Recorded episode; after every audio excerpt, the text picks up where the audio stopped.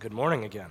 I'm going to pray, open and pray one more time, asking the Lord that He would do a good work through this preaching of His word. Lord God, we thank you that you are the one that changes hearts, that changes minds, that changes lives. I thank you, Lord, for the reminder that I am uh, an imperfect and a weak vessel. And we pray, Lord, that you would uphold me today as I proclaim your word. Please give my voice strength to declare your truths, and may it be audible, may it be received well, may it be heard, not just with physical ears, but with spiritual ears to hear and apply what your Spirit is saying to the church today. We ask, Lord, that we would be transformed by the message and that we would indeed love Jesus more because of it, and that we would be more like him because of it. We pray this in the precious name of your Son. Amen. Each of us hold different places of significance to different people. For example, I am one person, but to Ashley, I am a husband. To Scotty and Sherry, I am their child. To my kids, I am a father. To Gideon, I am a boss. To you, I am your pastor. To the U.S. government, I am a citizen. And of course, to Taco Bell, I am a customer. I relate to each one of these people or these groups differently. However, the way that I relate to them is defined or summarized by the simple title that is used. So these descriptive positions, such as husband or father or child, they are used to explain the expectations and responsibilities that I have toward the people with whom I am connected. We already talked a little bit this morning about God as our father and we as his child. But today, what we're going to do in this time is examine the threefold offices of Christ. The Bible presents us with three archetypes, three offices given to people all throughout the Bible the prophet, the priest, and the king. And our time together this morning is going to focus on how Jesus is the ultimate fulfillment of each one of these offices. He is the great prophet, he is the high priest, and he indeed is the king of kings. And as we will see from Scripture, there can be no debate, as he is objectively the chief officer in each of these roles. So before we dive in, I want to just give a little bit of insight as to why I have chosen to preach on this particular aspect of Scripture today. And there are many reasons, but I'll offer three this morning. First, because understanding these paradigms can go a long way in helping you understand the way the Bible all fits together. Grasping the concept of God's purpose in designing Hebrew society in this threefold way helps us to understand how the people of God in the Old Testament were supposed to live. And more importantly, it reveals to you how Christ is the great fulfillment of all that came before him. Secondly, we're going to be covering the end portion of Isaiah this summer, chapter 54, all the way through 66. And when we do that, this information about the prophet, priest, and king will genuinely assist you in understanding what these prophecies are all about as we see Isaiah pointing forward to a greater fulfillment in Jesus Christ.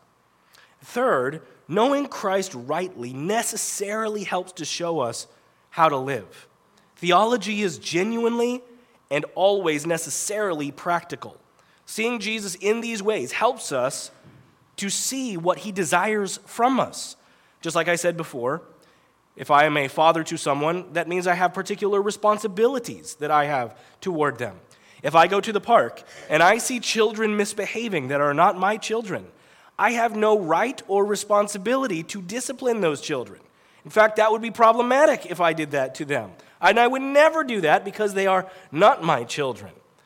You act in the way that you act because you have a relationship that is a particular form of relationship with them. And as we see that Christ is our prophet, he is our priest, he is our king, that affects the way that we act.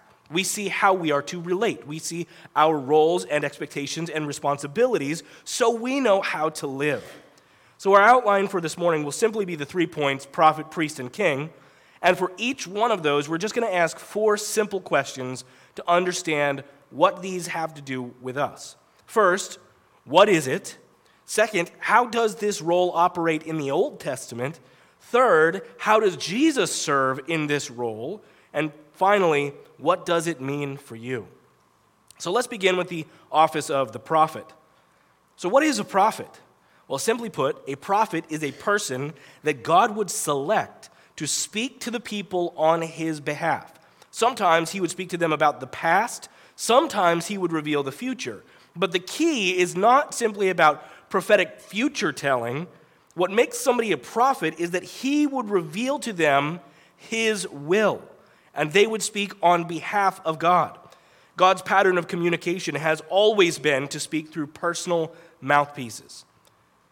So, how did the prophets operate in the Old Testament then? The main phrase that is associated with prophets in the Old Testament is the phrase, Thus says the Lord. In fact, that little phrase, or some variation of it, is used over 500 times in the Old Testament. It was a reminder to everyone that when they hear these words, they're not being made up by the mind of a prophet. These words are simply being mediated through that mouth. They are being presented to you from the Master, from God on high. These are just the messengers. These words are from Almighty God. So the various prophets served in different ways. Some were advisors to kings of Israel, like Nathan or David. Some were common workers that God selected to deliver a message, like Amos, who was a shepherd out in the fields before he became a prophet. Jonah was a reluctant missionary. Daniel was in a privileged position as the uh, leader in the palace of a pagan king, Nebuchadnezzar. But the common thread of all of their ministries is that they recognize their responsibility was to hear the word of the Lord and simply deliver it faithfully. That is their only job. So, for the next few minutes, we will do a deeper examination of the three most notable prophets we see before Christ. First, we see Moses. Now, Moses was certainly not the first prophet, but Numbers chapter 12, verses 6 through 8, reveals to us just how significant his role as prophet was. This is when God rebuked Miriam and Aaron, uh, Moses' brother and sister, and he rebuked them for their desire to have more authority or even equal authority with Moses. And God said, Hear my words. If there is a prophet among you, I, the Lord, make myself known to him in a vision. I speak with him in a dream. Not so with my servant Moses. He is faithful in all my house. With him I speak mouth to mouth, clearly and not in riddles, and he beholds the form of the Lord. Why then were you not afraid to speak against my servant Moses? Now Joseph dreamed dreams, and Isaiah saw visions of God, and likewise each of the prophets experienced God in a special way as they heard his voice. But there would never be another Old Testament prophet who had the kind of fellowship with God that is mentioned here in these verses. Notice that Moses' primary role was not to foretell future events. In fact, he very rarely told future events. Rather, his responsibility was to reveal God's requirements. Moses spoke to the people the words of God. Under the inspiration of the Holy Spirit, he wrote the first five books of the Bible. If you've been in our Bible study, we, I think we're on number 27. We just finished it this past Tuesday. 27 hour plus long Bible studies in the first 11 chapters. That's just the first 11 chapters of the first single book that has 50 chapters. It is so rich and deep and immense and powerful. And God spoke those words through the pen of Moses as he communicated who he was to his people. Under the inspiration of the Holy Spirit, he wrote those books, and he was responsible for giving us the entirety of the Jewish law. So understand, this was essentially Israel's unbreakable constitution for 1,400 years. This was what governed them. And God verified his message with miraculous signs. Yet, even Moses recognized that there was indeed a greater prophet that was coming. In Deuteronomy chapter 18, verse 15, he writes, The Lord your God will rise up for you a prophet like me from among you, from your brothers. It is to him you shall listen. Look, there's going to be a greater prophet who's coming. He'll be like me in some ways, but he'll be better. Well, later on, when we get to Hebrews chapter 3, we see that indeed he is the greater servant over the house. Next, we consider Elijah. Now, this man was awesome. This man was incredible. We, we don't say much about him this morning. We won't say much about him, except we see that he is calling the people of God to repentance. He doesn't give new laws, he just tells people to turn back to the law they already knew, to, to stop worshiping pagan gods. And God gave proof that these words were truly from God when he stopped the rain from heaven and when he sent fire from heaven, among many other miracles. Now, I would like it if you consider Malachi chapter 4. If you have your Bibles, just turn there real quick. It's the last verses of the Old Testament that I want you to see this morning. I want you to see how our Old Testament concludes. In Malachi chapter 4, we're going to look at verses 4 through 6. It says, Remember the law of my servant Moses, the statutes and rules that I commanded him at Horeb for all Israel. Behold, I will send you Elijah the prophet before the great and awesome day of the Lord comes, and he will turn the hearts of the fathers to their children, and the hearts of the children to their fathers, lest I come and strike the land with a decree of utter destruction. So the Old Testament closes with who? It closes with Moses and Elijah. Those are the last few verses of our Old Testament.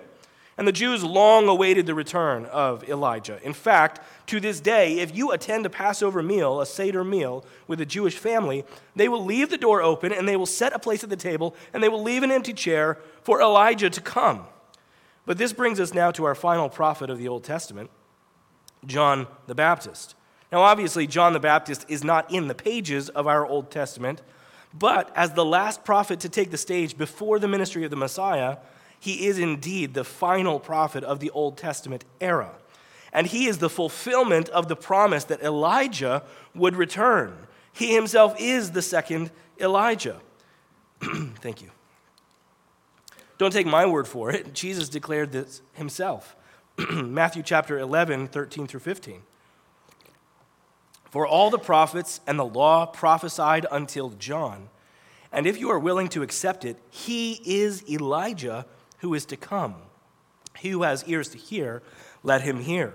So, all those 400 years of waiting between Malachi and Matthew, those 400 years, he, he comes now and says, You've been waiting, you've been looking. Now, these people who are still putting a chair and leaving the door open for Elijah, they fail to see that that prophet has come, and even one greater than the second Elijah has come. Jesus also said in Matthew 11 11, Truly I say to you, among those born of women, there has arisen no one greater than John the Baptist. But the reason John was great is not that he exalted himself, but that he diminished himself and elevated Christ. He pointed people to Jesus with his entire life. And that was the goal of the prophets. So, how does Jesus serve in this role? Well, Jesus was the greater Moses conversing with God and communing with Him. He was the greater Elijah, combating the false teachings that were leading the people astray. And Jesus was superior to John the Baptist in calling people to faith and repentance. Jesus even referred to himself as a prophet on multiple occasions, perhaps most notably when he goes to his hometown in Nazareth and he's communicating with them, he's preaching in the synagogue, and they, they're thinking, Who is this guy? Who does this guy think he is? They know him. He grew up in that synagogue. He, he was probably teaching his own childhood instructors. And they're not listening. And he said, even a prophet is not heard in his own hometown. Or maybe consider when he sends a message to Herod saying he's not coming back to Jerusalem yet because Jerusalem is the city that kills the prophets, thereby referring to himself once again as a prophet in Luke 13. Jesus displayed his role as a prophet in many ways, partly in foretelling the future, this is something that we see most specifically in the foretelling of his own death. He does that on at least four occasions when he clearly tells his disciples, I'm going to go into Jerusalem, I'm going to be handed over to the chief priests and the scribes, and I will be crucified, and on the third day I will rise. He also foretold things like the destruction of the temple and his future return. But we especially see the prophetic ministry of Jesus in the way that he spoke for God about what is required of a person. And like I promised, we're only going to peek inside of this door this morning, but the reason this role is so important is that Jesus is the final word on what God demands from the world. Jesus has instituted what Paul would later call the law of Christ. Hebrews chapter 1 verses 1 and 2 says, "Long ago, at many times and in many ways, God spoke to us by our fathers, to our fathers by the prophets. But in these last days, he has spoken to us by his Son, whom he appointed the heir of all things, through whom also he created the world. Jesus is the final word from God. So, what does that mean for you? Well, earlier I noted that it was never God's practice to speak directly to the entire population from heaven. But there are two occasions when God broke that silence. Once at the baptism of Jesus, God set his seal, his seal of approval on Jesus to everyone who was present when he said, This is my beloved Son in whom I am well pleased. It was the only time in all of human history when all three persons of the Trinity were observable with human senses Jesus in the water, God verbally communicating from heaven, and the Holy Spirit descending in the form of a dove.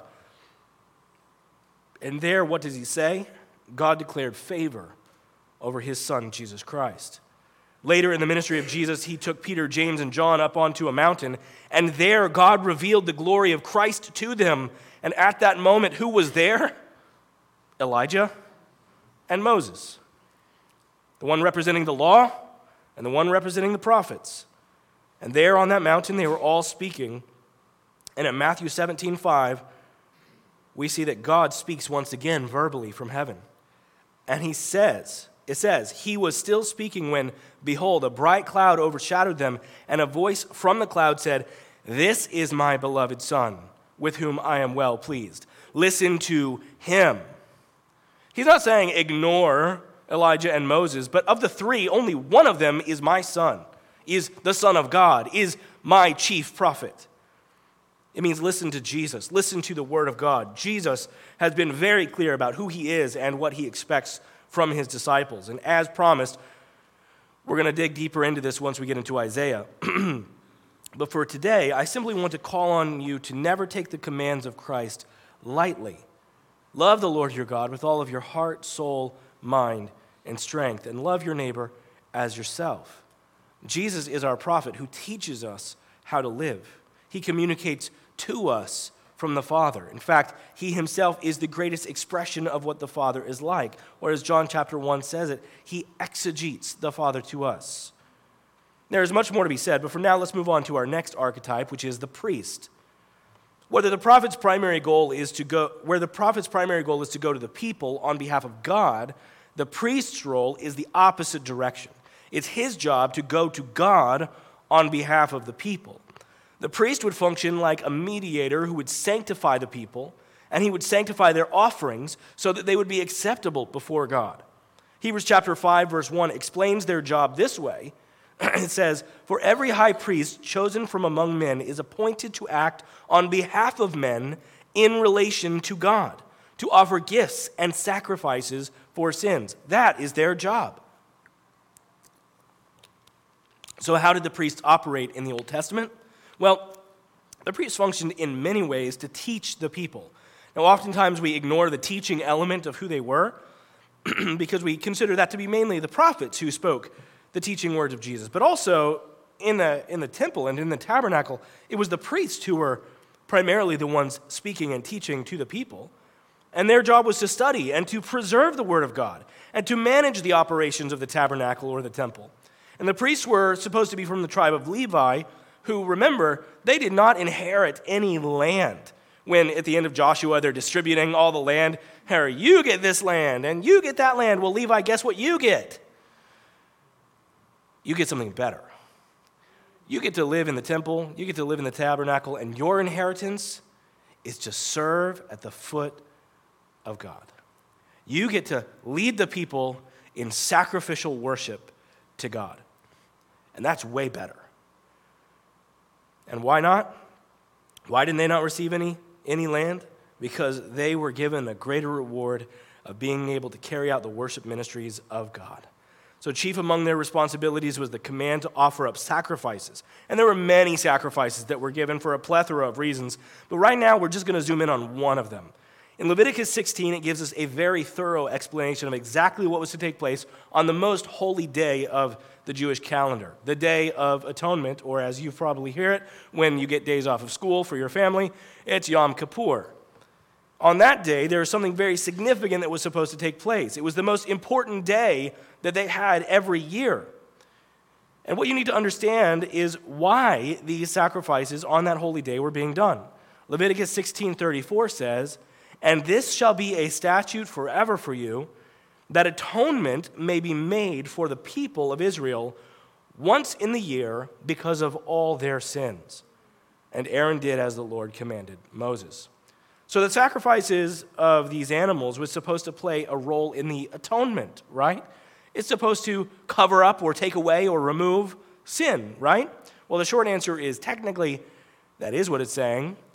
But if you dig a little deeper, the longer answer is that the blood of these animals was never able to take away sin. In fact, in the very next chapter, God says that these are just an illustration of what he himself is going to do in sacrificing for the people.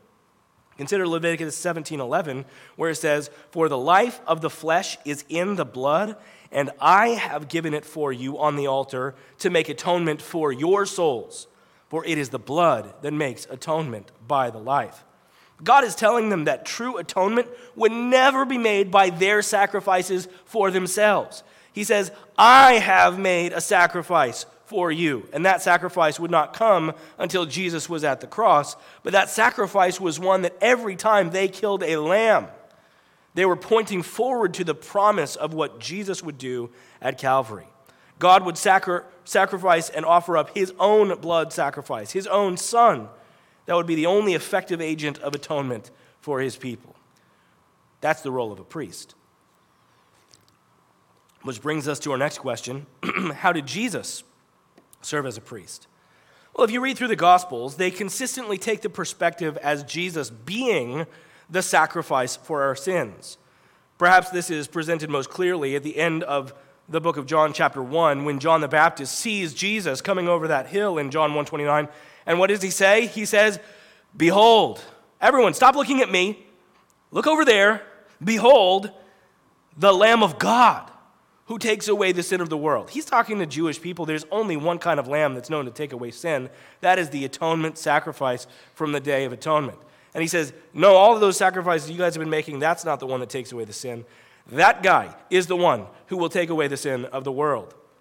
That was not some random statement. He was foretelling Jesus being the sacrifice offered on the altar. And that's how atonement or taking away of sin works.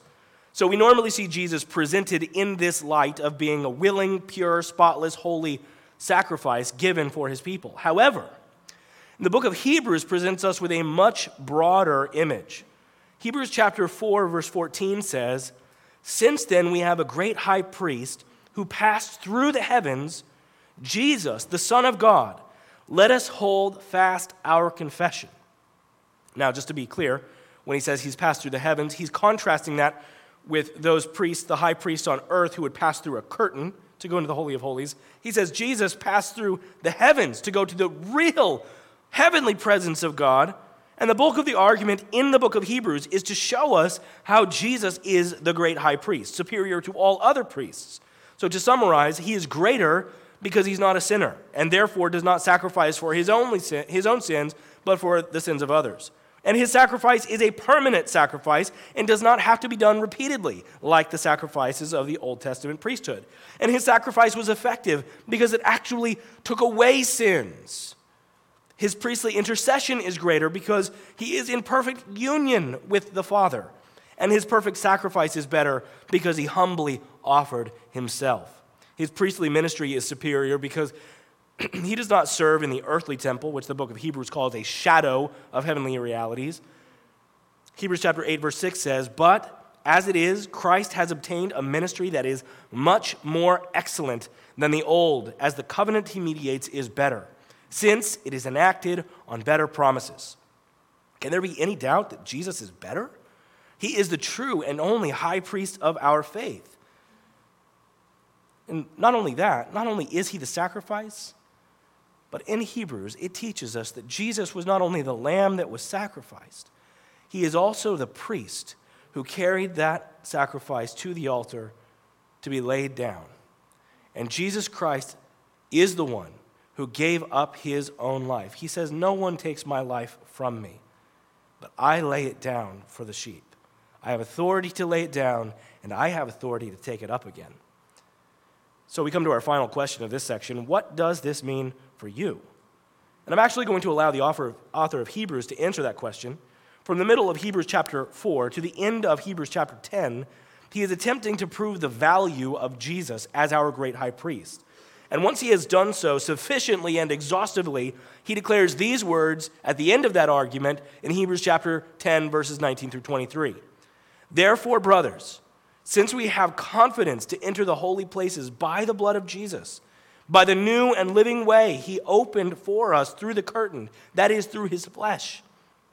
And since we have a great priest over the house of God, let us draw near with a true heart, in full assurance of faith, with our hearts sprinkled clean from an evil conscience and our bodies washed with pure water.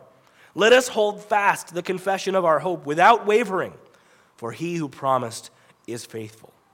We can hold on to this hope because we have a great high priest who has bought our liberty. So now we come to the final archetype of the day the king. now, we all know what a king is, but what is the biblical role of a king? A king's role was to lead people in covenant faithfulness before God. He was to lead by guiding people in righteousness and by protecting them from danger, both from the outside, from enemies, and from the inside, from their own foolishness. So, how do we see this archetype displayed in the Old Testament?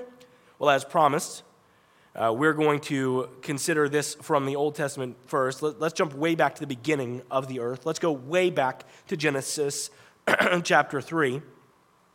Adam was a king there in Genesis. And before creating man, the dialogue within the Godhead was that they would make man in God's own image. And what were they going to do? To give him dominion over all of the rest of creation. Dominion is a kingly word, it is representative of authority.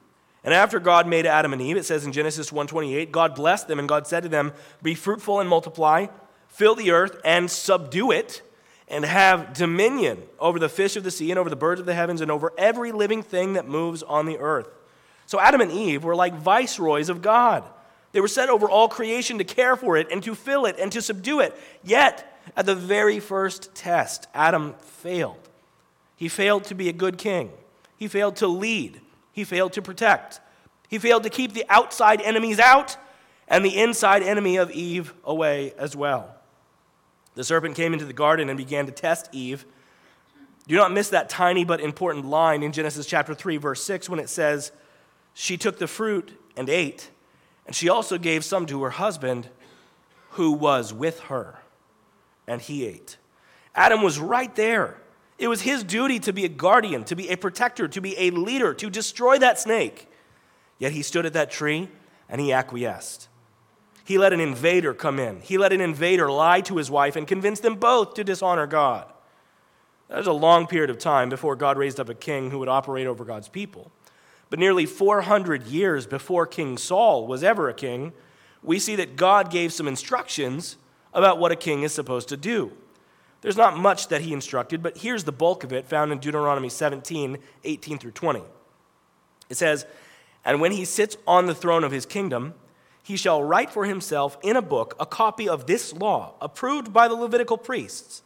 And it shall be with him, and he shall read it in all the days of his life, that he may learn to fear the Lord his God by keeping all the words of this law and these statutes and doing them that his heart may not be lifted up above his brothers, and that he may not turn aside from the commandments, either to the right hand or to the left, so that he may continue long in his kingdom, he and his children in Israel.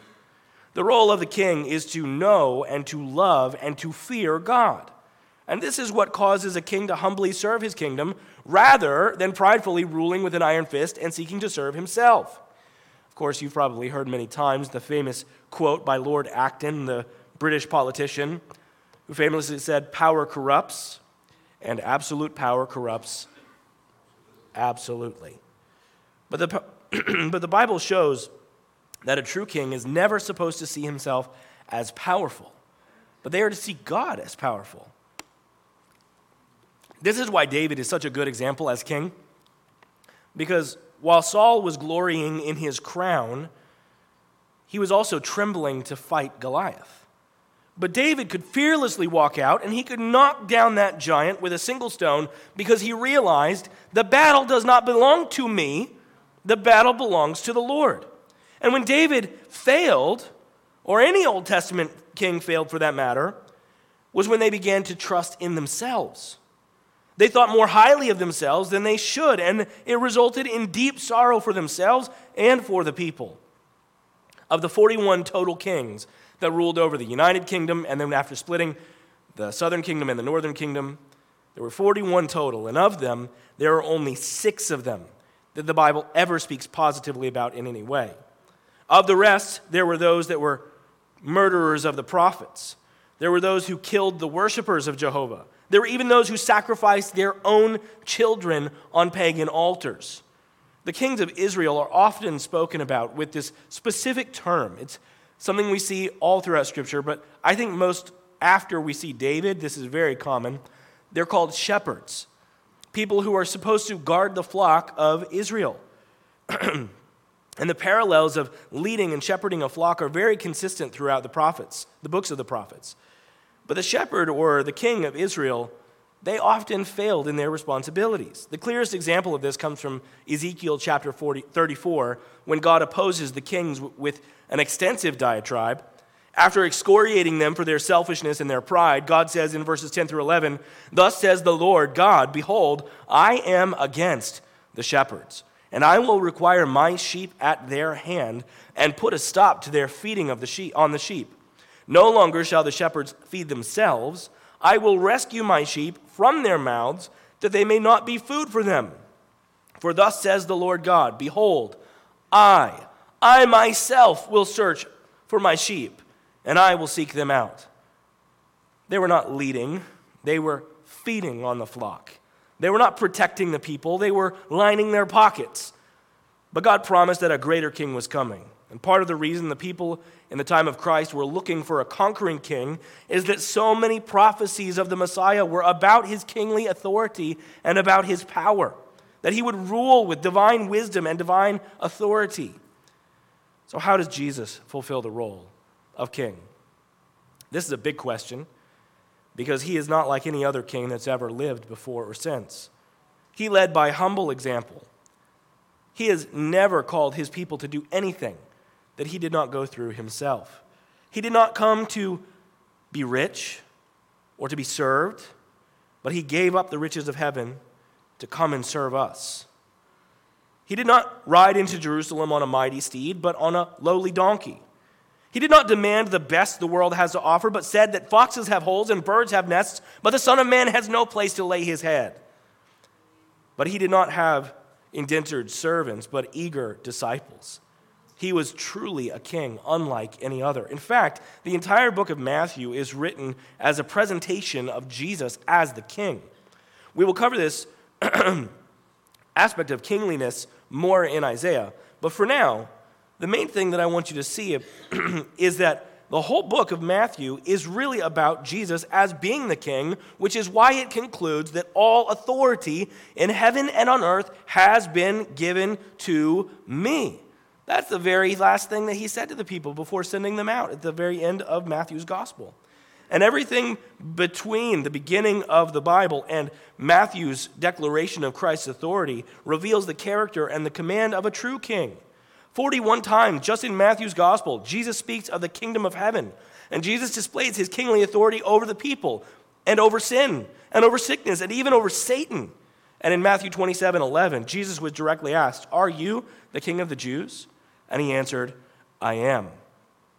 This is why they crucified him underneath a sign that said, The King of the Jews. So, to close our time together today, we're actually going to finish at the end of the book. We're going to finish in Revelation.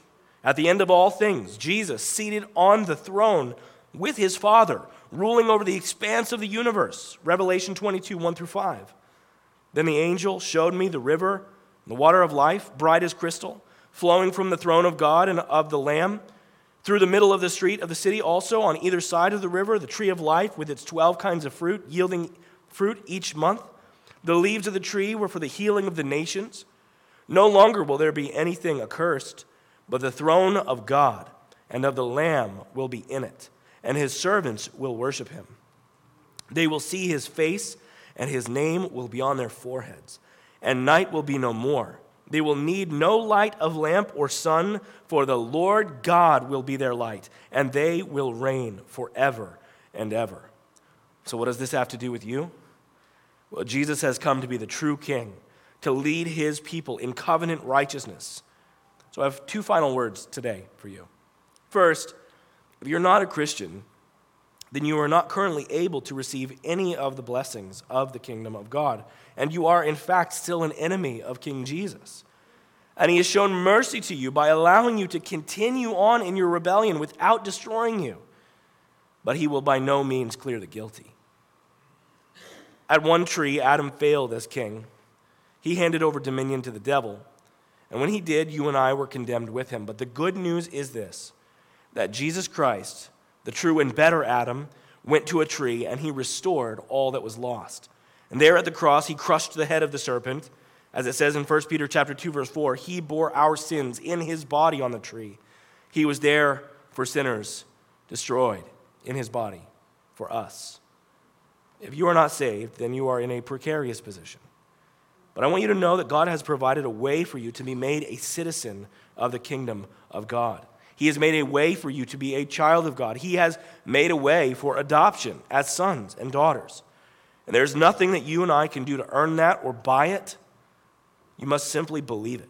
Trust that Jesus died for you and trust that Jesus bought you with his own blood, and you will be saved.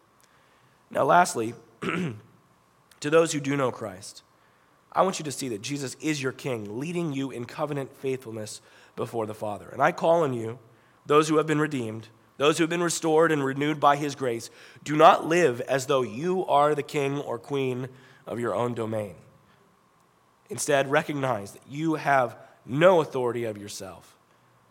You have no life in and of yourself. That you have died and your life is hidden with Christ in God. And that now the life that you live is to be lived in His service. So let's love this Father uh, Let's love this Christ, who is our prophet and priest and king. Let's pray. Our God in heaven, we do thank you for this incredible Bible sweeping, long form picture of your grace that you reveal to us that you are so good to send a prophet like Jesus, to send us a priest like Jesus, to send us a king like Jesus. We pray that we would love him and worship him well. In Jesus' name we pray. Amen.